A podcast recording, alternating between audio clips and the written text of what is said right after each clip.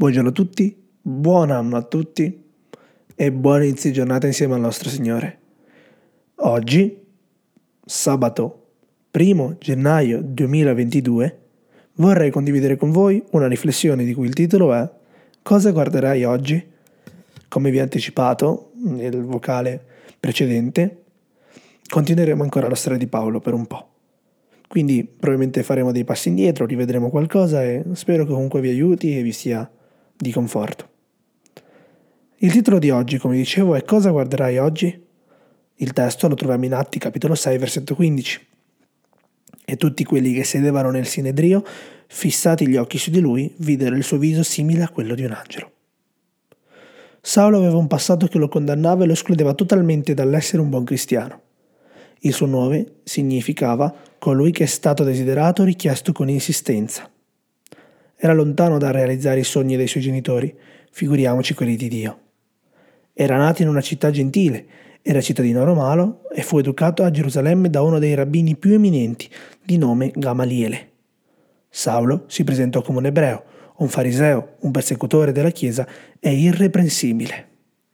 Anche Saulo aveva risposto a tutte le sue aspettative nella venuta del Messia, ma, deluso, dopo la morte di Cristo si unì ai sacerdoti e ai principi per perseguitare e finire i seguaci di Gesù.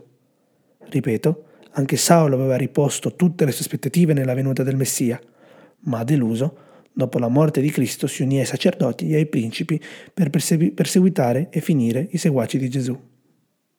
I capi ebrei avevano supposto che la nuova fede e l'entusiasmo dei cristiani sarebbero cessati quando Cristo fu inchiodato alla croce. Tuttavia, la Pentecoste e le scene successive mostrano una Chiesa attiva e potente.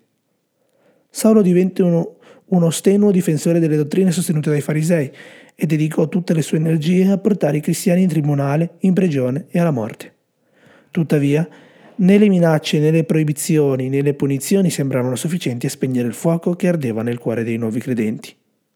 Anche la persecuzione era un mezzo per diffondere il Vangelo. Così, un servo coraggioso e impegnato come Stefano, pieno di grazia e di potenza, che faceva miracoli, fu giudicato male per bestemmia contro Dio, condannato ingiustamente e infine lapidato. La morte di Stefano sembrava una sconfitta, ma Dio scrive sempre dritto su linee storte.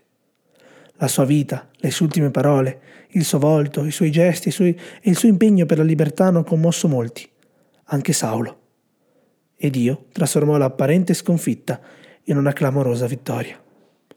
Ci lasciamo alle spalle un anno segnato dalla pandemia e dalle sue conseguenze, perdita di vite, perdita di risorse, perdita di lavoro, perdita di posti di lavoro, dolore, angoscia e sofferenza come mai prima. All'inizio di questo nuovo anno, la tua vita può essere piena di pregiudizi, paure, fallimenti, tristezza, sensi di colpa e sogni non realizzati. Non essere ansioso. Come Saulo, Dio vuole darti nuove opportunità. Come Stefano, guarda in alto, perché lì si trova la chiave della pace e della vittoria. Iniziate questi nuovi dodici mesi cercando Gesù. Ricevi come tue le parole di Ellen White a suo figlio Edson. Dice quanto segue. Riposa costantemente nel tuo Salvatore. Vai a Lui per la saggezza, per il coraggio, per la fermezza di propositi e per tutto ciò di cui hai bisogno. Amen.